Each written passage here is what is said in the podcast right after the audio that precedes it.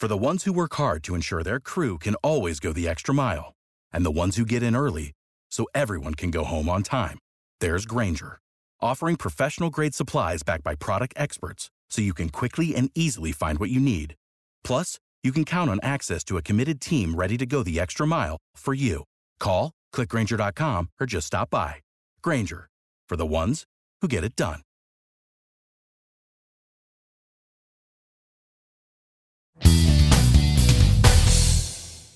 Welcome everybody to another brand new episode of this My Wrestling Podcast. I'm of course, as always, your host Chris Dees. You will probably recognise this handsome son of a gun to my right hand side. It is Mr. Mike Nunn. Once again, still can't get rid of him. Still keep coming back. Yeah.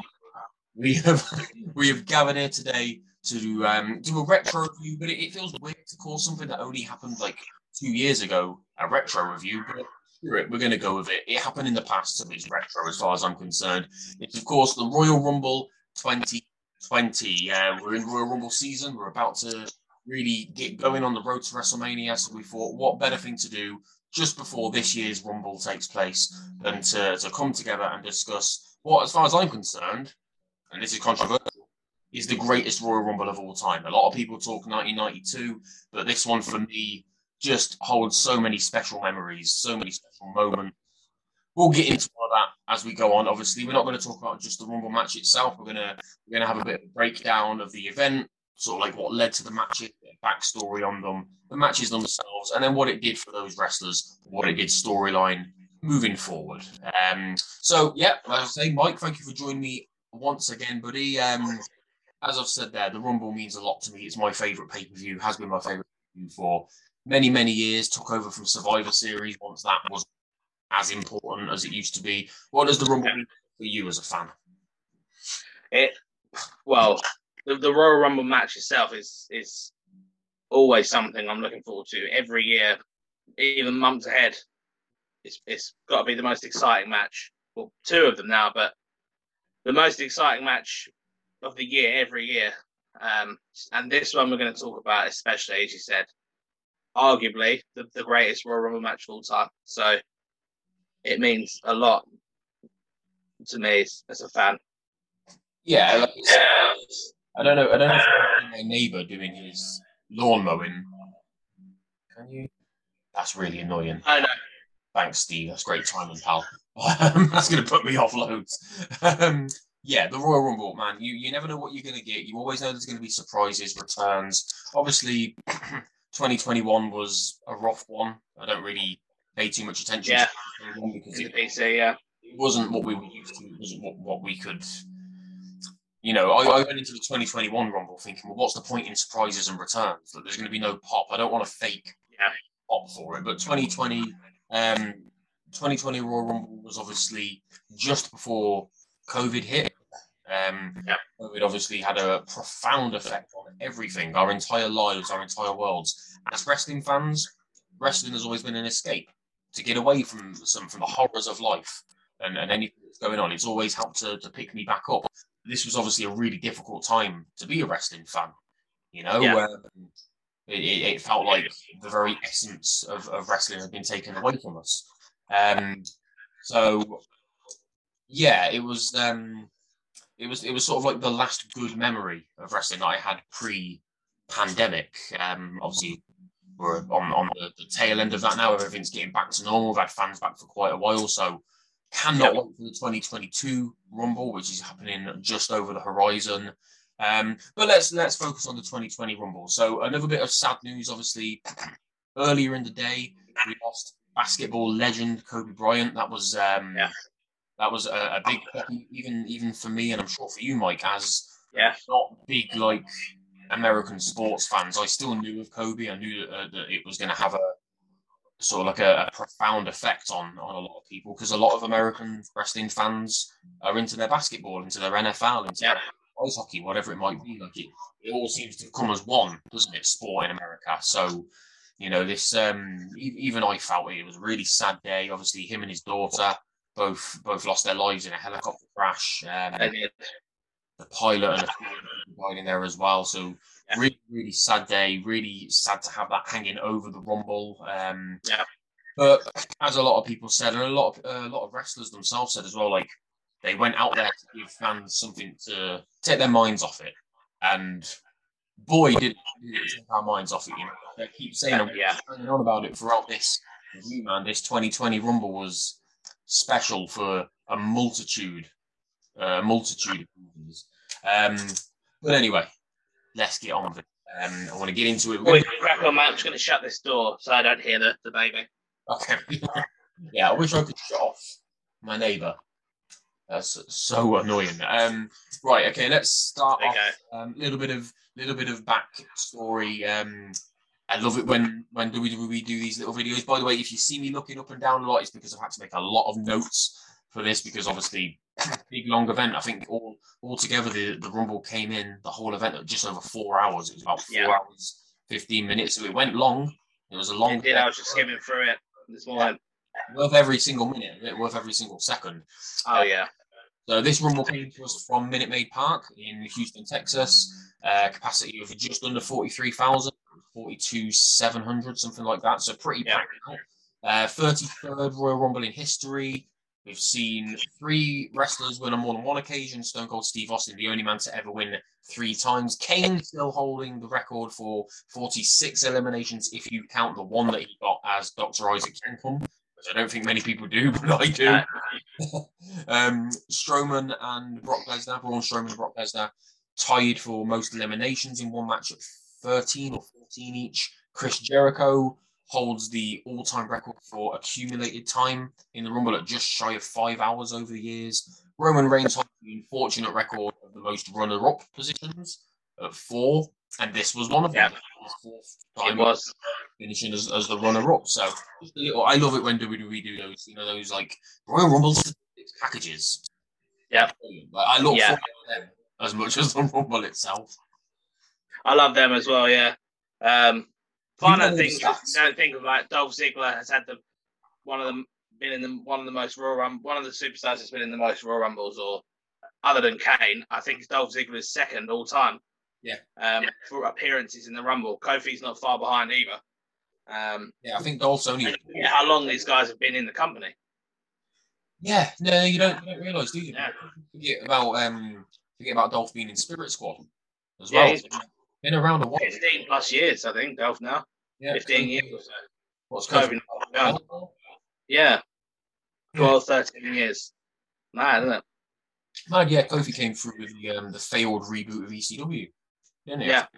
That as well. I think Dolph, I think, is only a couple short of Kane, so we'll probably, you know, all things going. Unless we see well. Kane turn up this year again. I wouldn't put it past him. Yeah, just to keep it like ticking over like that. You ain't getting, you ain't getting this record. You'll just show up five minutes every year. Yeah. Don't blame me.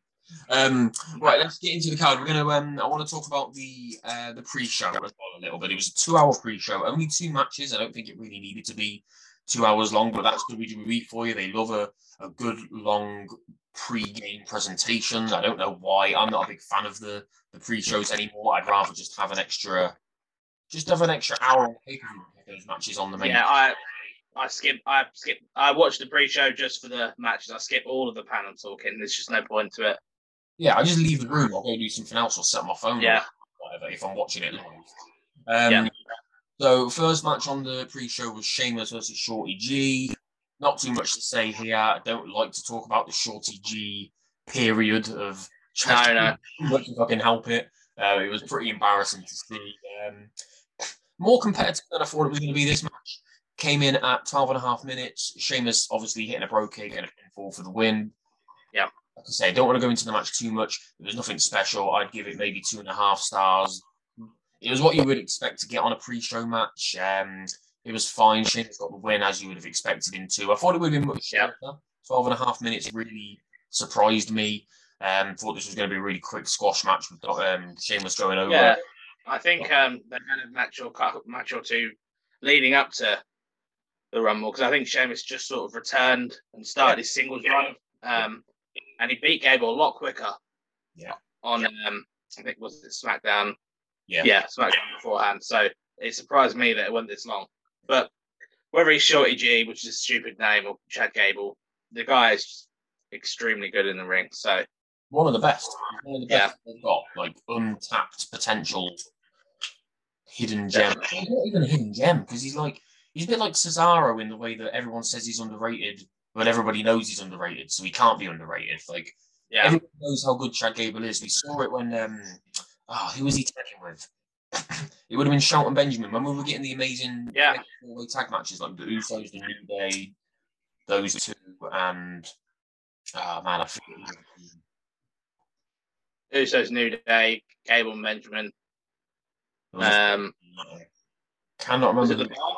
No, the bar would have been just before that. Yeah, no, it could have been the bar because the bar team. the. Bar. Um, the bar had a lot of uh, matches with New Day and the Usos. whoever it was, man, those matches were amazing. And Chad Gable, Shorty G, always showed up for him, didn't he? And showed Yeah. out. Yeah. Um.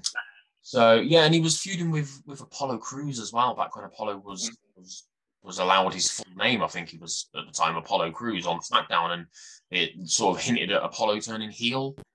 Yeah. on Gable. It was a very disappointing time. Three supremely talented men not being used particularly well. This this match didn't do much for that either. It didn't really lead on to anything. Um, the rest of that year, 2024, Sheamus was the best. It was a bit. It was, it was even Larry had that terrible feud with Jeff Hardy around Yeah, um, the drink driving stuff and the abuse stuff. Very in poor taste. Um, Yeah. Didn't really kick off for Sheamus until 2021 when he had his great US title run, when he had that amazing feud with Drew McIntyre as well. Yeah. Um, and unfortunately for Gable, for short, well, at least he went back to being called Chad Gable. That was one positive. But uh, yeah, it was. just went back into being a tag team specialist, like he's probably always going to be. I don't think he's ever going to get a substantial push as a singles guy. Shame. No, I think what he's doing now is probably the highest he's been for a long time. The stuff with Otis and um, the matches he's had recently with Big E, Finn Balor, some really competitive matches. I think against Big E, dominated most of the match. Um, So I think they're going. I think um, they definitely see value in him. He's not someone that's going to be the world champion. Could have a mid card title run. Um, could build a little faction. Him and Otis, a couple more guys. Um, Alpha Academy could expand, so that could be something to look out for. I think. Yeah, like an American Yeah. I think the thing with Gable is they know how good he is and they know how good he can make other people look. And Exactly. Yeah. They're giving this character now the smart guy. He's obviously just got a, a real life master's degree, um, and they're put putting that on TV. Um, you know, he's a smart guy. He's an amazing wrestler. So they see something in him. You can see why he's incredibly talented. Yeah, would you agree with that rating of, of maybe two, two and a half stars for that first match? Yeah, yeah, it was solid enough. Two and a half, yeah, solid enough. You know, two guys that can go, but they can do better. You know, Yeah, and they have, like I said, they have gone on Uh, yeah. better. Um, second pre-show match was um, Andrade with Zelina Vega versus Humberto Carrillo. It was for the US title. Andrade was champion at the time. Again, not too much to write home about here. The match ended with Carrillo hitting Hurricanrana, which Andrade rolled through and got a, a pretty standard cheap pinfall win. Um, Yeah. Another longish match that I didn't think would go this long, 14 and a half minutes. Um, I suppose they've got time to kill in the pre these two hour pre shows, haven't they? Yeah, and it's it's nice that the the wrestlers involved get longer. Yeah. Just cut down on all. Look, What what annoys me with the pre-shows is like they'll show obviously they'll show a, a pre-match package like I don't know what matches were on this card. Um, Bryan versus the Fiend. They'll show the the vignettes for that. That's great. A couple more vignettes for other matches. That's great. Bit of a chat. Bit of. One match. Then we'll see it all again. We'll see all the same vignette Yeah, again. Like, just give us the vignettes, give us the two matches, make it an hour because yeah, obviously we are both from the UK. Like at this point, at this point, th- this pay per view, I think it ended at pretty much half four in the morning. yes, An hour, cut it down by an hour, whatever. Put an extra hour on the card. Start it early. I, I don't know. I don't know what their problem is. I don't know why they insist on it. Nobody. Like, I'd be really interested to see the numbers for a pre-show because we don't really see the numbers Same. because it's through the network. it's Yeah. So we never really hear about buy-in rates and stuff much anymore. AEW make it a big deal, but WWE don't really Yeah. release that information. So I just, I'd be interested to know because I bet it's not many. I don't. I bet not many people sit down for the whole thing. not the whole thing. No, I'm sure the, they the set they probably peak at the matches, but uh, once once they finish, I'd imagine the numbers drop off quite a bit. I normally wait. I, I'm normally like flicking through Twitter, and I'll wait until people say that a match is starting on the pre-show, and then Yeah. I'll Yeah, because it's never the first thing he does it. It's always like half an hour pre-show. So, like, I'm fine. Yeah, I don't, I don't need to be seeing that. Um. So yeah, Andrade versus Carrillo um, didn't do either men many favors. Um, few moments where it felt like they were off a little bit, like they didn't really gel. I think we we were still fairly fresh with Carrillo. We haven't seen much of him at this point. I think it might have been a few months in. Um, fans weren't particularly into the match. Doesn't help, but obviously they're filling up the stadium at this point. That's the other problem with pre-show matches. Um, didn't do much. for the Guy Carrillo is being used better now going into He 20. You know, his tag team with Angel Garza or just Angel as they've changed that to now. Not a fan of that.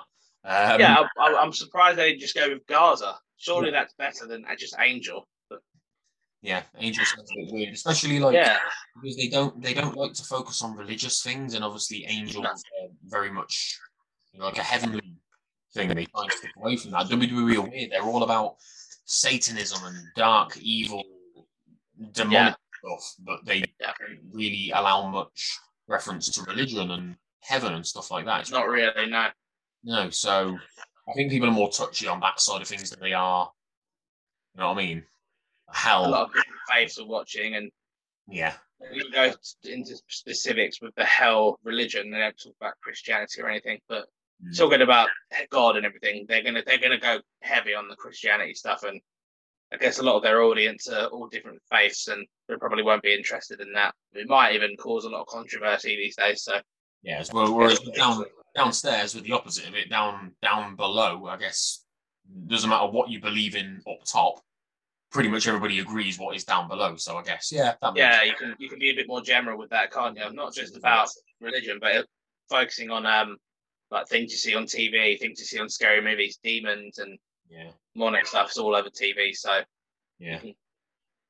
Um, what else has come from this rivalry? Nothing really, because obviously Andrade is now in AEW and doing literally nothing over there. Three yeah, not much. in yeah. four, about five matches. I don't think anywhere knows how to use him outside of Mexico, which is a shame. Wow, He no. needs a, he needs a, a Zelina with him. Someone like Zelina with him now in AEW. That Jose guy is obviously not doing anything for him. Um, Chavo didn't get a chance for him. no, Chavo was never the right fit, but he's obviously they were setting up for, Flair, but then all that stuff happened. But even Flair, I don't think would have been the right fit either. So No, because for a man who I don't think drinks anymore, Flair always sounds drunk. Like he can't put together Yeah. a coherent sentence. He, it's just muffled and awful. I don't, I don't understand how somebody, you know, like handsome, sophisticated, suave, debonair, like um, like Andrade would benefit from having a man three times his corner. No. Doesn't doesn't fit for me at all. It's obviously it's obviously to lead to them probably getting Charlotte. That's that's all. well, they'll try. Yeah, So I don't know, but, but yeah, no, disappointing to see what's happened to Andrade. I'm happy for Korea. I think he's supremely talented. So hopefully, um, hopefully yeah, he he is. He needed he needed the turn because at this point and even going forward, his his babyface run was very bland. Um, he didn't show a lot of personality. He's, he's No. very good in the ring. Um, he's, you know, but going forward in a team with his cousin, um, going a bit more heel. I mean, he's, they're both good-looking guys. Focusing a bit more on that, rubbing people the wrong way. Yeah, yeah, being I like think that works. big-headed about it. Yeah, it could work. Yeah. I hope it works. I hope it works. I liked Garza in um, his very brief NXT and five period. Um, but like you say, it's, it's all about personality. Look at somebody like Ricochet. He's the perfect example. He is. literally anything in the ring has no personality, isn't going to get a push. I think Garza, out of the two, Garza is obviously the most likely to get somewhere. It- yeah, because he he's got natural charisma, Garza. That he's always had it. You can see that from day one. Yeah, So if he if he can rub a little bit of that onto Carrillo, then that'd be great. yeah. Hopefully, hopefully. Right, Yeah. let's move on to the main cards, to the main show, Royal Rumble 2020. They kicked things off with an awesome video package from Stone Cold Steve Austin. As I said at the start, the only man to ever win the Rumble three times. So it was fitting that he was given the, the opportunity to do this. Did it, did the usual Royal Rumble highlights, uh, a bit of a motivational speech is how it came across. Really, really got you amped up for it. Um, do we do we do them better than anybody else? You know, it doesn't. It gives you another fifty years of doing video packages, and I don't think they'll ever crack it the way that WWE do. They're incredible. It, it, it just get, it gets you it gets you hyped up into the moment, doesn't it? Especially somebody like Stone Cold Yeah. Austin, who's so synonymous with Royal Rumbles. Their production value is just second to none. They Yeah. they obviously put a lot of thought into it. They get the right people in. They get experienced people in who who know how to shoot movies and you know movie type segments and things like that. They know exactly what they're doing. They make you feel really ready for it. You talk about this this package. Um, uh, uh, the package just on SmackDown, just between uh, Charlotte and Becky, was was amazing. Yeah. Um, I love that. So that their video packages are second to none. I don't know if anyone ever come close really in, in No. that respect. Yeah, they're like they're like movies. They're like short movies. They're Yeah. Um, right. So first match on the card was um, Roman Reigns versus the dreaded King Corbin gimmick, uh, Falls Count Anywhere match. this Yeah. built I was going to say this built for months. It felt like it built for years, man. I like food. Oh, to me last night when you went back and started watching this. Like it's weird to see Roman like this period of Roman Reigns because what he's doing now is so like next level and so incredible. Yeah. And it's tougher to go back as much as I'm not buying into Happy Corbin.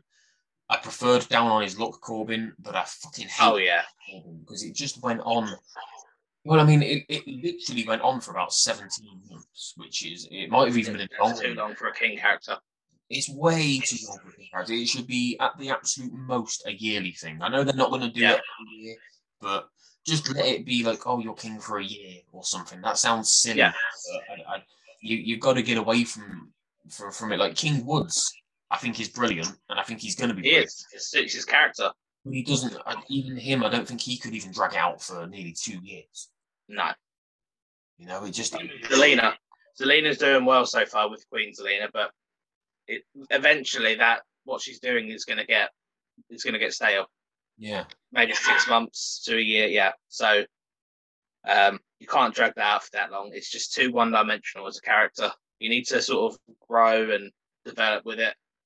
You can still be king of the ring or queen, you know, queen of the ring, but you don't have to make your whole character focused on just being the king.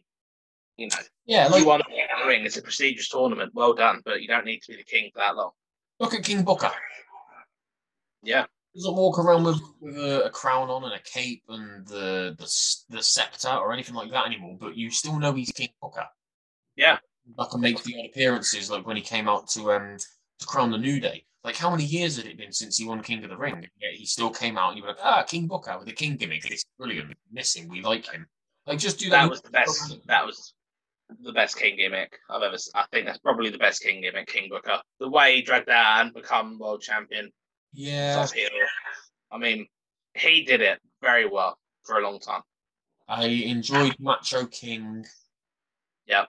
Uh, there's been a few good ones over the years, but yeah, nothing, nothing that's had as much genuine, enjoyable longevity as as King Booker.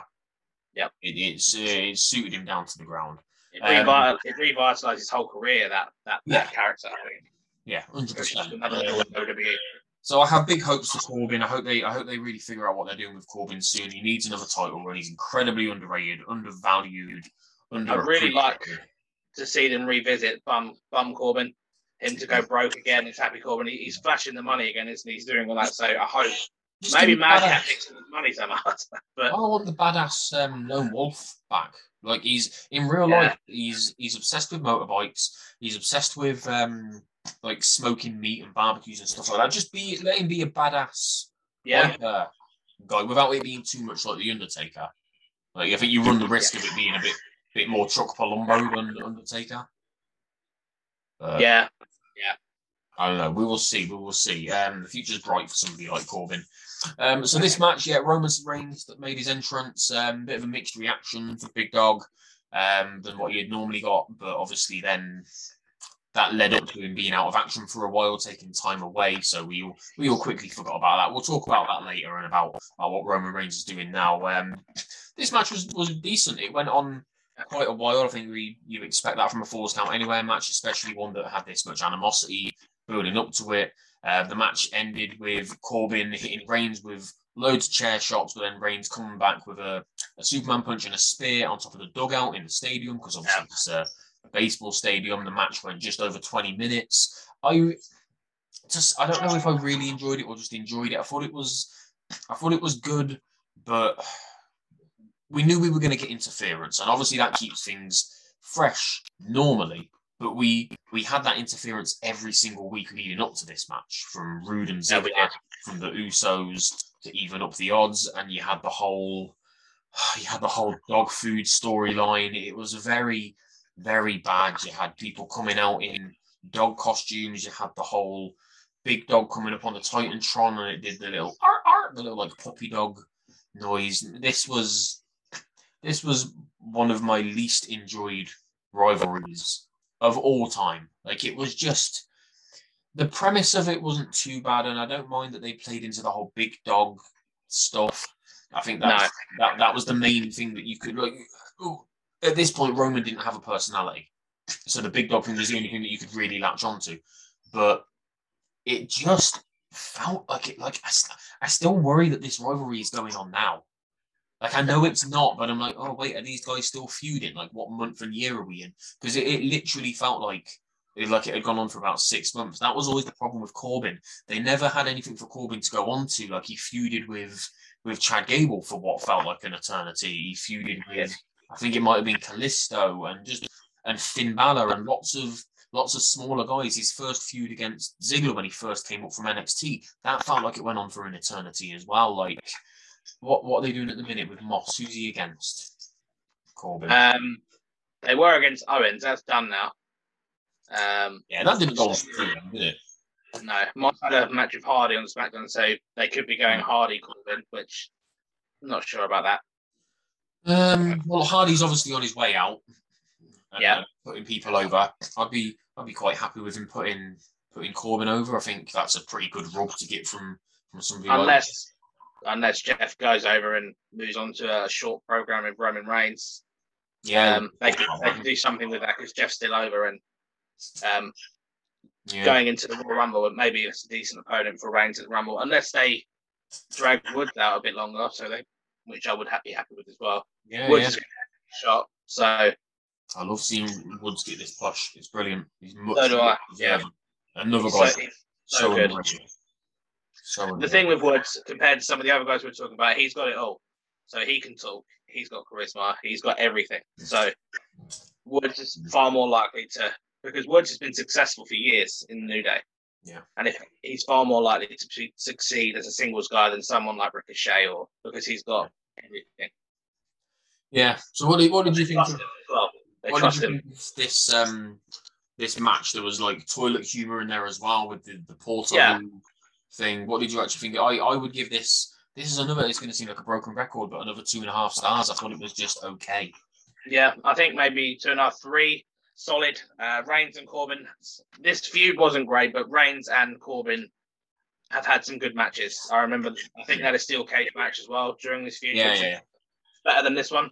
Um, but this one was good enough. Um, the spear to finish off was a spectacle was obviously a spectacle. Um, I think they did the camera shot wide out, show just how far Reigns had to run up yeah. to get to Corbin. Um, that was something. They also, you forget how long Roode and Ziggler have been a team because this was yeah. two years ago, and by then they'd been a team for a little while as well. Obviously, we're seeing them now on Raw. They've been together a long time, and it doesn't feel like it had like that, which is yeah. testament to them really because I, I yeah, quite but, like the let um let Twitter remind you that all WWE is do short term tag teams that don't make sense. Yeah, you know what I mean. Like, but not that at all. Sure, they put them together out of the blue. It was yet another tag team for Ziggler, yet another tag team for Bobby Roode. Um, mm-hmm. Oh, it might have been it might have been Chad Gable. It might have been Roode that Chad Gable was with because Roode and Gable had a tag title run. Yeah, um, that's what I was yeah. thinking of earlier yeah. on. But yeah, everybody likes to say, "Oh, all they do is put teams together randomly and they don't make sense and they don't last." Well, these guys have been going strong for the better part of two and a half years now. They have, yeah. Um, you know, I love the dirty still, dogs as well. still feels fairly fresh. I think they were off TV for a little while, so Yeah. that's kind of helped them now because they're getting a little mini push on Raw. They're beating the Street Profits a few times. Um, they're probably going to be the next feud for RK Bro after Survivor Series. We're going to go Street Profits, Omos and AJ, Dirty Dogs, RK Bro. So yeah, they're, they're a good team. Yeah, they're a good heel tag team. And Roode, low key, has had a pretty good career in WWE. I know he's not been Yeah. amazing singles wise, but he's been there a long time. He's had, I think, what three, three tag team title runs maybe. Uh, Yeah, I know and he's then- been able, a couple of Dolph, Brief US title, yeah, uh, which he defended at WrestleMania. So, you know, and he's a veteran now. He's got to be into his early forties, mid forties even by now. So. I don't see him going anytime soon. I think he's someone that they, they they think this guy could be a coach here. This guy can he's got everything you need as well. So, yeah, I think he's a, a WWE guy now almost. Bobby Roode is 45. 45, yeah. He looks great. He still, he still wrestles really well. Um, Jesus. yeah. There's no reason for him to go anywhere else now at this point unless they want him, which they'd be silly to get rid of him because, Yeah, I'd imagine he's probably got at least another year or two on his contract. Like, where's he going to go at 47? yeah, I mean, he, he knows the business. I'm sure he's not making huge, huge, huge sums of money. No Yeah. reason why he can't be a coach or. He you know, gets regular like. TV time. He gets paid. Yeah. He gets the old championship run. I think he's probably Yeah. fine with that. Um, right, so let's move on from this match, as I'm glad WWE finally did. Um, Yes. both men obviously went on to bigger and better things after this feud. Um, but let's move on to our second match of the night, which was the Women's Royal Rumble. Now, I've made, I'll be honest, I've made some notes here that aren't really. They're not the most descriptive. They're not the most. They're not the, the most in depth. A lot of it is like this woman at number two, this woman at number three, this woman at number four. So I'm gonna I'm gonna give the breakdown of of who came in and when, and a couple of eliminations and a couple of moments. Uh, number one entrant was Alexa Bliss from SmackDown at the time. Bianca Belair making her um, appearance from NXT. She got a really big pop, a really good reaction from the crowd. Mighty Molly, the returning legend, Molly Holly came in Yeah. Three, all in a superhero attire. Another really good response from the crowd. Nikki Cross on SmackDown at the time came in at number four, teaming up with Alexa because obviously they were um, they were what were they call the Bliss Cross applesauce, wasn't it? Yeah, Yeah, yeah. Applesauce. Cross applesauce, yeah. it was a weird one, a weird team, but a good team. I like them together. Yeah, they, they were together a while as well. Yeah, another one. Yeah, see, there we go. We're just we're just proving it even more as we go on. Um, who came in at number five? So it was Lana who came in and unfortunately reminded us that she was married to Bobby Lashley. Now, um, and that was ever a thing. Uh, the next few women to come in: Mercedes Martinez from NXT, Liv Morgan, who was a part of that horrible storyline with um, Lana and Lashley and, and Rusev. Mandy Rose came in at number eight. Candice LeRae from NXT at nine. The first notable moment um, yeah, I would say like obviously a lot of eliminations at this point, but the first big thing that happened, the first fun moment, the first Royal Rumble moment, I think you could probably say, was um, Alexa Bliss went to eliminate Mandy Rose. When she landed, who did she land on? Otis, of Yeah. course, was lying on the floor to save the love of his life. I went fucking mad for this. I loved it. I loved everything about this storyline. It was the I best storyline. it was the best thing going. Like everybody Yeah. A down on his luck loser, in love with the pretty preppy girl sort of thing, like you see in like Yeah. loads of high school movies and stuff like that. And I think I think this was a really clever storyline because it appeals to a lot of wrestling fans. Like, and, and I don't know if this is, I hope this isn't insulting to American fans, but because it's it's something you see in a lot of American films and a lot of American high schools, I imagine it's something that a lot of American young wrestling fans have probably been through. You know, uh, Yeah. unfortunately, as wrestling fans, we are painted into a corner where we're all losers. You know, and and unlucky and love losers who like the pretty girl but could never get the pretty girl. That that type of thing. So it probably resonated with a lot of fans. I mate, I lapped this up every week. I thought it was so Yeah. so cleverly done with the whole Sonya and Mandy and, and trying to figure out who was screwing over Otis and everybody being convinced that it was Tucker that was doing it at one point, and then uh, Mustafa Ali getting involved as the hacker. Oh well, yeah, we we know Yeah. it was going to be Ali. Obviously, didn't know that, yeah. they really fucking dropped the ball there because the hacker for that entire period of time, for like six, seven months, whatever it was, the hacker was the hottest thing on TV for me. Yeah, I yeah, it was. was obsessed with it. Like, honest to God, I would spend days and days after watching SmackDown trying to figure out who it was, looking at all the coordinates, looking at all the little Easter eggs and the stuff they were giving away. Yeah, I think it's I think it's up there with the smartest, the cleverest, the most. Um, I, I don't know what the word is, but it was so un WWE. You know what I mean? Like, it, like, like they yeah, was. they built conspiracy theories. They built genuine intrigue and drama that we've not seen for such a long time, and then it was just gone. And they just dropped the ball with it. I think it was a mix of COVID, Yeah, probably not really knowing what to do with it. Um, later down the line, we got retribution. I think Ali has made mention to the fact that it was him that was going to be the hacker. Uh, it's such a shame Yeah. they got the ball there, but at least we got that awesome storyline of, of Mandy and Otis. Um, but again, that was another thing that that um, that COVID came in and ruined, didn't it? Because the end, like that ending when Otis finally got the girl and he finally got the kiss and he beat the bad guy, he beat the jock, he beat the the football player in Dolph Ziggler. yeah, Imagine that in front of a crowd. Imagine that in front of a crowd. How yeah. That that that match in particular I really missed the crowd. Really missed the crowd because the whole thing, Otis versus Dolph Ziggler, without a crowd, that's not really much of a WrestleMania match. No, But the feud is warranted a big Mania moment. I mean, Yeah. the crowd would have gone nuts at the end when Otis when Otis won and sort of kissed Mandy and Yeah. could have been one of the pops of the night. But I was did. such a I did. Sitting in my living room, I went mad for it. Honestly, Yeah. I was shouting for it. Honestly, it, it was such a shame. That and Drew's moment were the two biggest shames of the, the fact that we didn't get a crowd for those two moments. Each one of those guys would have got huge pops everybody involved in this storyline just put in so much good work. Um, yeah. But anyway, back to back to the Rumble match itself. Um, so yeah, Otis saved Mandy. She got back in the ring. Fans popped for it. It was a huge moment. Sonya came in at number ten to help Mandy out. Kairi Sane, who was one half of the women's tag team champions at the time, was next. At, yeah, um, 11. Uh, Mia Yim from NXT 12. Dana Brooke, Tamina came in. Dakota Kai, Chelsea Green. Not much happened in between these times, I'll be honest. That's why I've not made many notes on it. Yep. Leading up to number 17, Charlotte Flair, who was begrudgingly my pick to win this because Charlotte Flair, ain't she? Like, why wouldn't she? Um, yeah. yeah. Naomi made her way to the ring at number 18. She got a big pop because she'd been away for about half a year, around about five, six months. yeah, I thought that. I thought, how many times has she returned now? How many times does she go away and come back? Even recently, she returned again.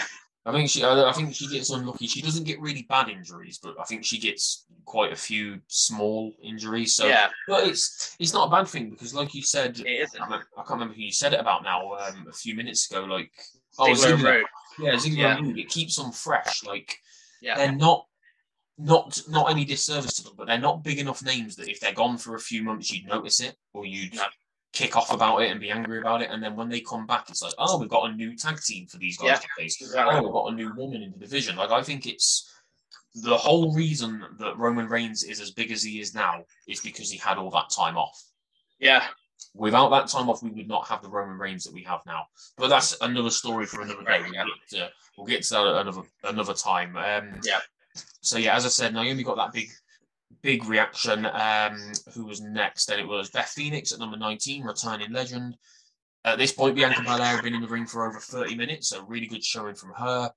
Toni Storm from NXT at number twenty before Belair was finally eliminated at the thirty-three minute mark. So as I say, really, really strong, really good showing from Bianca. Um, at that point, you could tell that WWE had plans for her. Kelly Yeah. Kelly was next as a legend, um, a legend who retired at 25 years old. Must be nice for some. Uh, Sarah Logan at number 22, Natalya 23. At this point, Beth Phoenix is pouring with blood. A spot. Yeah, early that looked cool. Like, uh, like I was, I was like, In what's her happening hair. here? yeah, She had like like blondie red hair. I was thinking, wait, Yeah. what what's happened here? Because like I didn't see anything happen. Nothing, nothing of note seemed to happen at the time. Nobody, you know what I mean? Like the commentators didn't mention it. There was no big No. bump. There was nothing dangerous. She just seemed to start bleeding, which was really strange. Um, Xia Li came in. Xia Li came in number twenty-four. Zelina Vega twenty-five. Shotzi Blackheart twenty-six. Uh, this is where Naomi did her whole table spot save thing, which controversial. And I said at the time, I thought it was fucking woeful. I thought it was awful. Like it just, it literally went on for about ten minutes, and I'm not even joking. It went on Like, for a long time, yeah. Look, we think about all, all the Kofi stuff and the John Morrison and even Kacy um, Kacy Catanzaro, all, all of their Royal Rumble saves. They've all been quick, punchy, really cool moments, and they're right back in the action. This literally went on for over ten minutes with Naomi, and she just Yeah, she's on the table for a long time. I, I wonder if she was worried about blowing the spot so much that she just wouldn't go. yeah. Um, That, that kind of me. Because I, I kind of dragged out that long. I I read something at the time. I'm sure I did, or just after that. Something went wrong in the ring, and like there was there was an early elimination, and she wasn't meant to come back in the ring too soon, like that quickly. I don't Yeah. know if that's true. That might just be people making stuff up, but either way, like just improvise, just just do just just do something because it just took me out of it completely. It didn't feel like a Royal Rumble moment, like a Royal Rumble save, like a Kofi one jumping from the barrier or using the chair to bounce along. It didn't Yeah, feel Kofi's are the best ones. it didn't it just didn't feel special. It just felt like No. a woman stood on a table for ten minutes.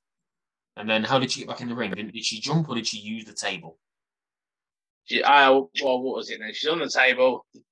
Did she use the chair as well? Did she slide along with it? Yeah, I feel like she might have Yeah. like, pushed herself along on the chair and then just like hopped up and, and and that in itself just felt like a really bad attempt at what Kofi did. Yeah, yeah. know. Maybe I'm maybe I'm nitpicking. I don't know, but it just wasn't for me. You don't want to put Um, these pick these moments in for the sake of it. If you're going to do it, make it something. yeah, make it special. Like the Otis and Randy one. Yeah. Yeah, exactly. That was that was really special. Um, Carmella at 27, Tegan Nox unfortunately just released at number 28, and then Santina Marella happened, which I thought was a complete, not even a spit in the face, man. It was a fucking shit in the face on the women. Terrible and disrespectful. Brought back memories of James Ellsworth winning Money in the Bank for Carmella. It was just very. They had. This is WWE all over, isn't it? They put so much good work into making such a big deal of something like the women's revolution and Yeah. putting women in the forefront and putting women in the spotlight, and they just can't help. They just can't help themselves but do something that takes the shine off of it for a minute. I think this was was this the third women's rumble? Second, Um. I can't remember. I think it started in 2018, so it would have been the third. Um, yeah, yeah, yeah. We had Asuka win the first one. Um, Becky, and then Charlotte won this one. Charlotte, Yeah, so- yeah. So third rumble, and within three years of doing this huge monumental thing, they've already got a man involved. It just, especially Yeah. that, that far up the card as well. Like, do it if you insist on doing it. Have him be like the third, the third entrant. Yeah, do so it that early. Whoever's in the ring can eliminate him straight away. Yeah, a bit of a funny moment. Yeah, fuck, fuck you, get you out of there. Fuck men, we don't need men. Blah blah blah.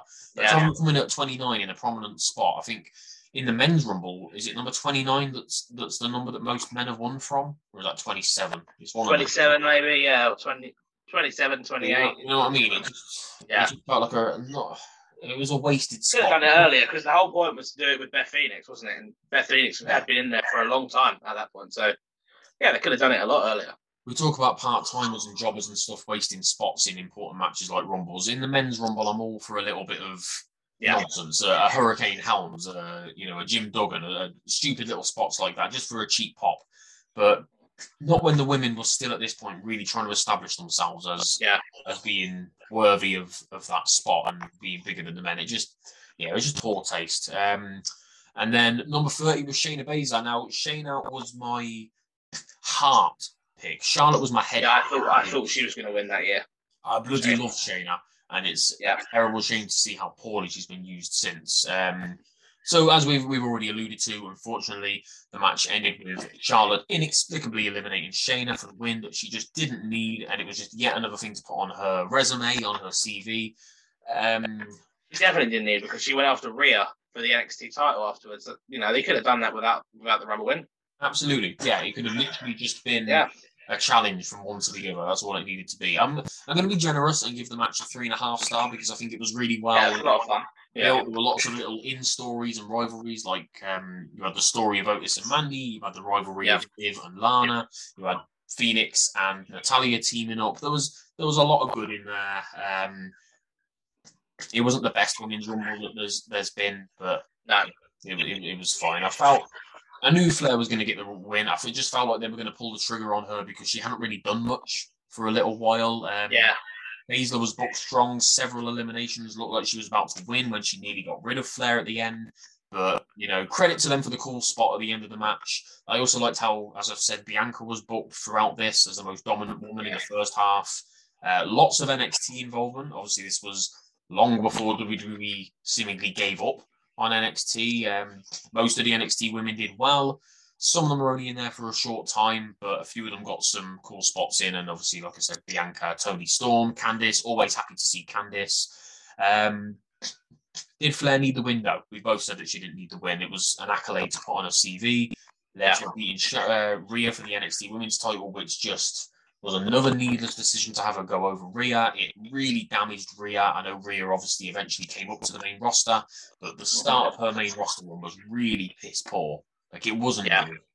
It wasn't good at all, um, and it still hasn't been good. A really short, disappointing Raw Women's Title run, and now she's just back into um, what's she doing now? Tag team with with Nikki. Nikki.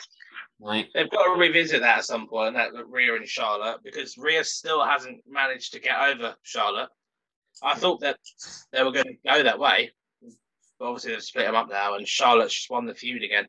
Surely at some point they've got to revisit that, because that pushes Rhea to the next level. When she finally beats Charlotte, we've got to finally beat someone moment coming up later on the card with Becky and Becky and Asuka. Um, when Rhea finally beats Charlotte, she's going to move right to the top. She's got everything. I hope so. I hope so. Like what what bugs me about this this particular match even more, and the fact that Charlotte beat Rhea for the title at WrestleMania, is that they've since basically, um, they've not said that that title doesn't count, but it's it's not. I, I can't remember what it was, but it wasn't too long ago, a couple of months ago, um, when she was like listing all her accolades. They've they've they're not really. They're not really counting the NXT title wins that she had anymore within her Yeah, number of title victories. So, so again, it's like, strange that they were doing that um, for her, no one else. So that was that was odd. Like, why Yeah. wasn't um, yeah, like Andrade world champion when he come up to the main roster? 'Cause he was in, you know, he wasn't recognized as a world champion. He was NXT champion. Um, so if you're gonna do that, do it for everyone, or don't do it for everyone. So that was weird. I, I was just padding our stats, and then when they took it away, it diminished the NXT title. So they shouldn't have ever done it. Really, I don't know why they why they went that way. what would be your Big Dave Meltzer star rating for that Rumble match then? Um, it feels more than a three, but not quite a four. So yeah, yeah three and a half is, is good. I think very good, enjoyable match. It could have been better. Um, Yeah. maybe would have pushed up to four. Shayna won, but I, I'm not the guy to sit here and moan about Charlotte Flair. I think she's the greatest of all time. So Yeah, I won't moan about her too much. Um, she's got a lot of obviously a lot of um, moments, maybe some that she doesn't need. Um, you mentioned two there, the Rumble and then beating Rhea. Although her match with Rhea was amazing at WrestleMania, so Yeah. that at least we had that. It was a brilliant match. But yeah, Rhea. If Rhea didn't win that match, she should have at least won their recent feud.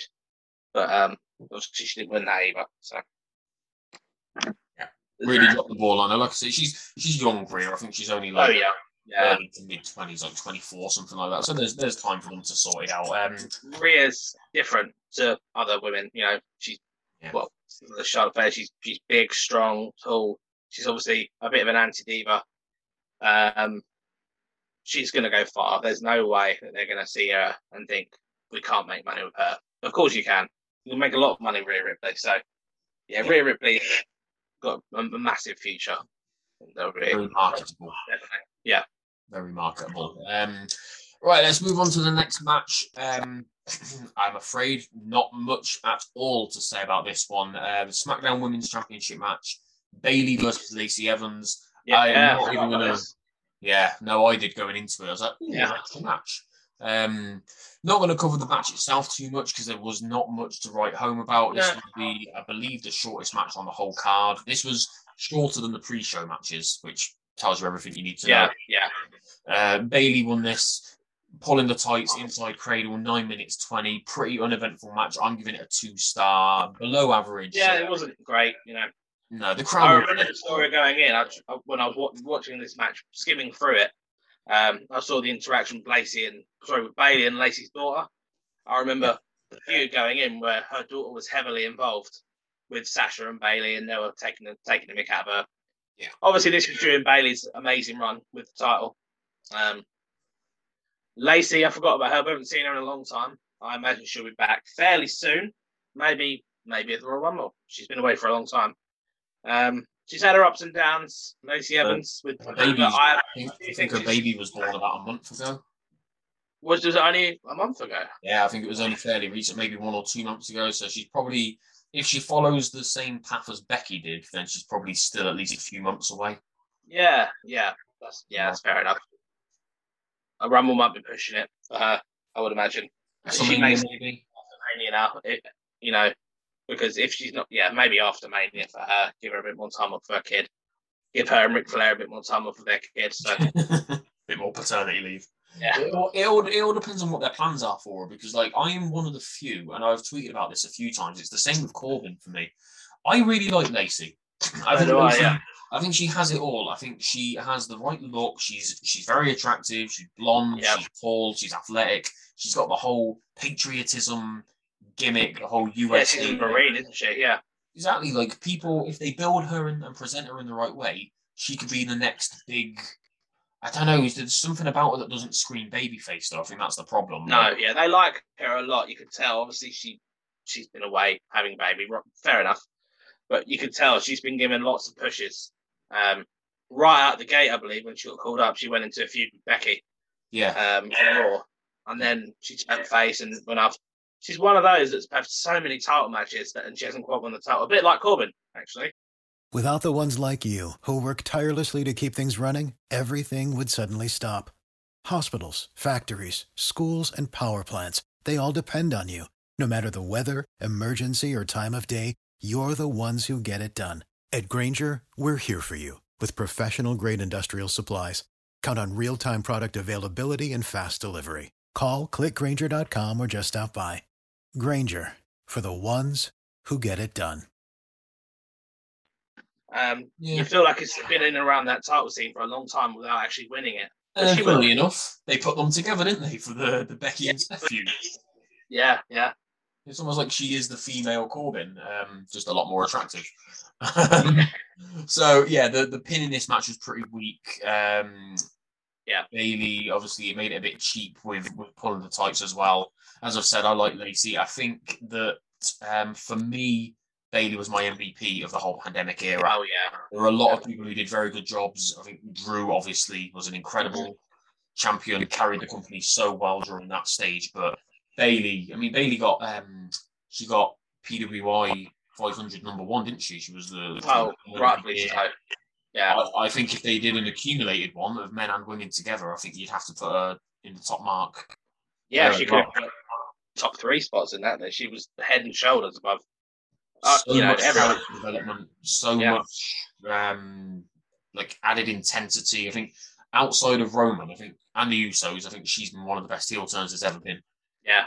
Yeah, I can't wait for her to come back. Uh, I think, couldn't she's of soon the- enough. I think she's a good shout for the 22 Rumble. Yeah, it's a shame for her because she was the MVP of the pandemic era, as you rightfully said. We were just coming back to having fans. I think she's going to have a match with Bianca with fans, and she never ever got to. She didn't get to perform again in front of a crowd just as they were coming back. She got her injury. Just such a shame for her. I think she would have been. She'd have got such a great reaction. I know she's a heel, but Yeah. she'd have played up for that so well. I feel bad for her. Yeah. Roman's getting cheered beat, isn't he? I think maybe Bayley will probably get a, a similar mixed reaction. It's, I wonder what they're going to do. Do they ever want to turn her back again, or are they? I, I imagine sh- she'll get a pop when she comes back. Number one, that'll that'll definitely happen. I think she's good enough to turn them back on her, though.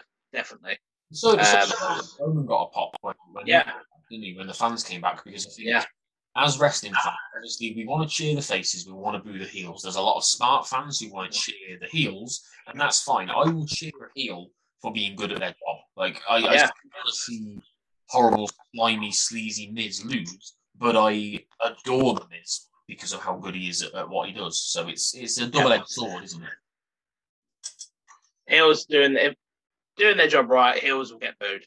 Um, even you know Roman Reigns is doing the best work of his career. He still gets booed, even though you know he even though after the show it was like oh my god Roman Reigns is the best, but when he's in the ring doing what he does against the babyface that everyone loves, everyone boos him.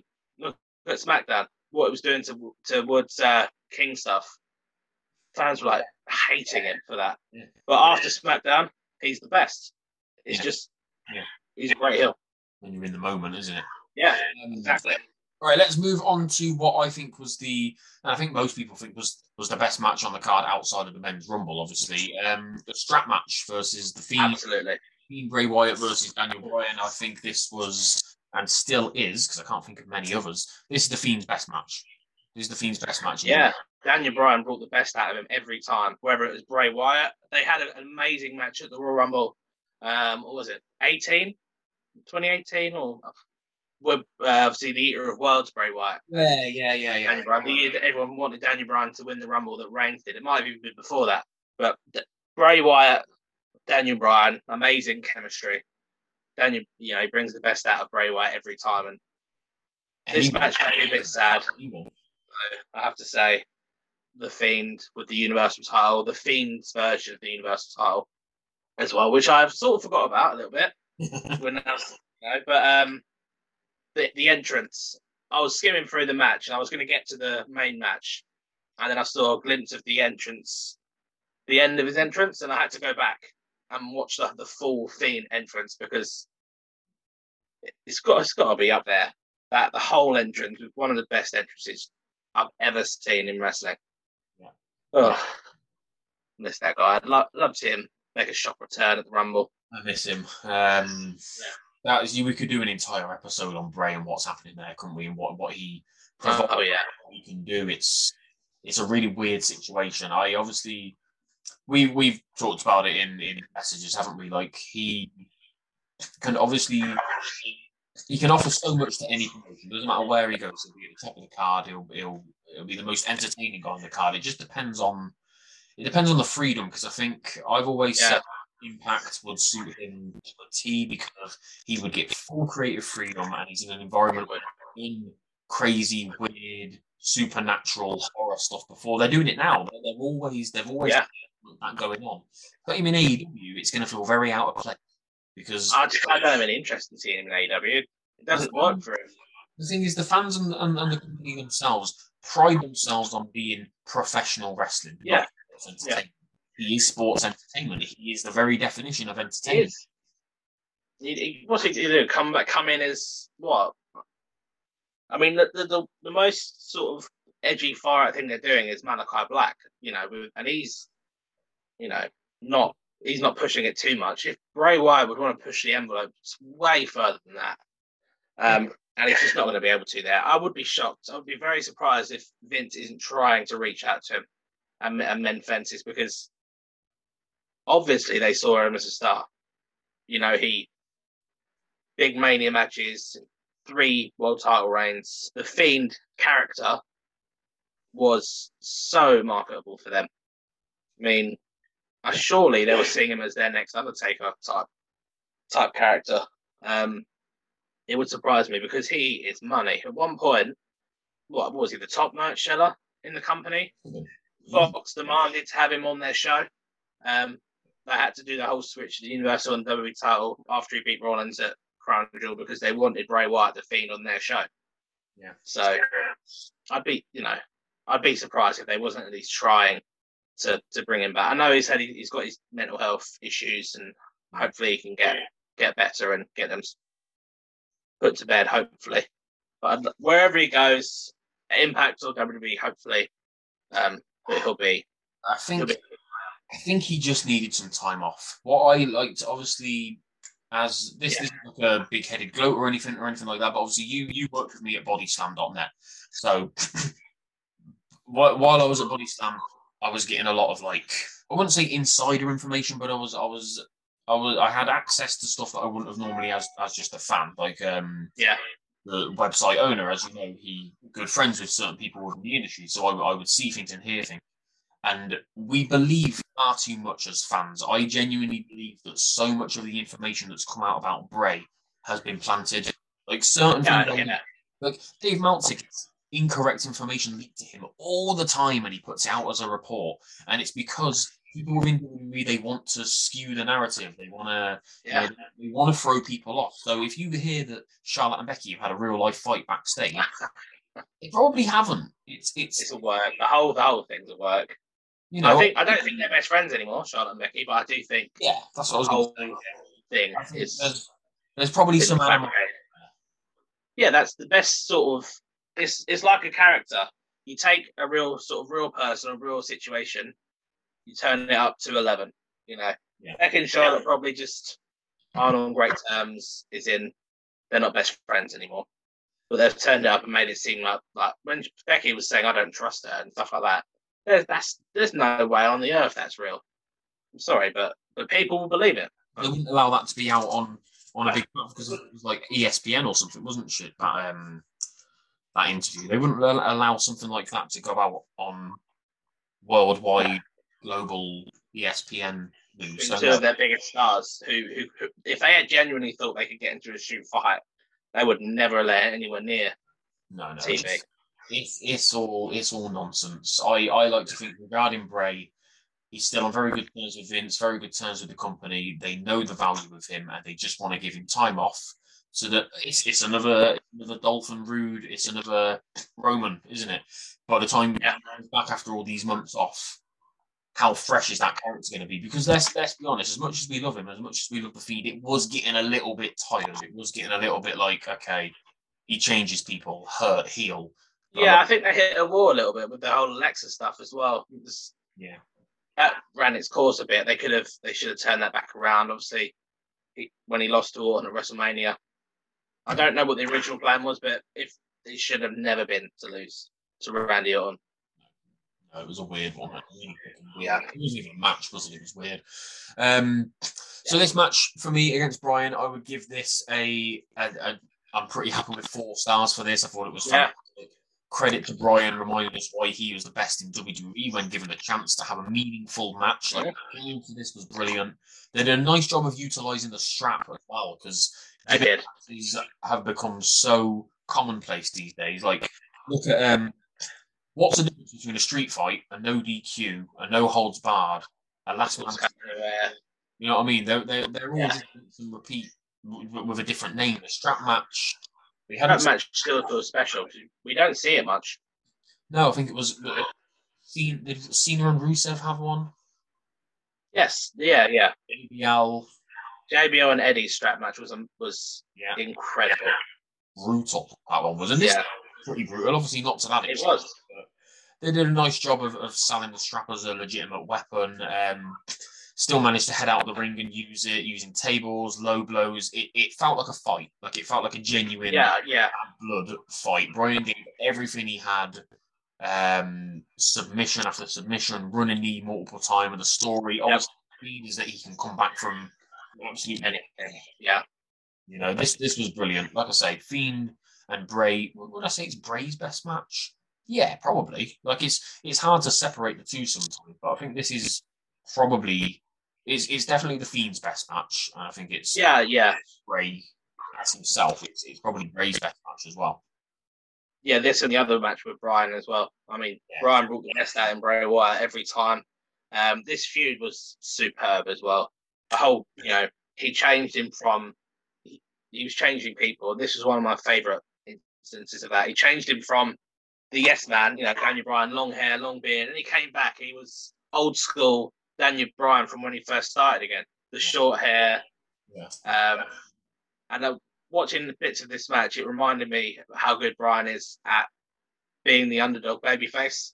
Nobody does it better because Reese he had a feud with Reigns recently as well. Or Um, you know, I'm going to throw Johnny Gargano in there. Yeah, Gargano is very similar. I think Gargano could fill that spot. I said it the other day to you, to you guys. I think Gargano could fill the Daniel Bryan spot on the main roster if he ever wanted to.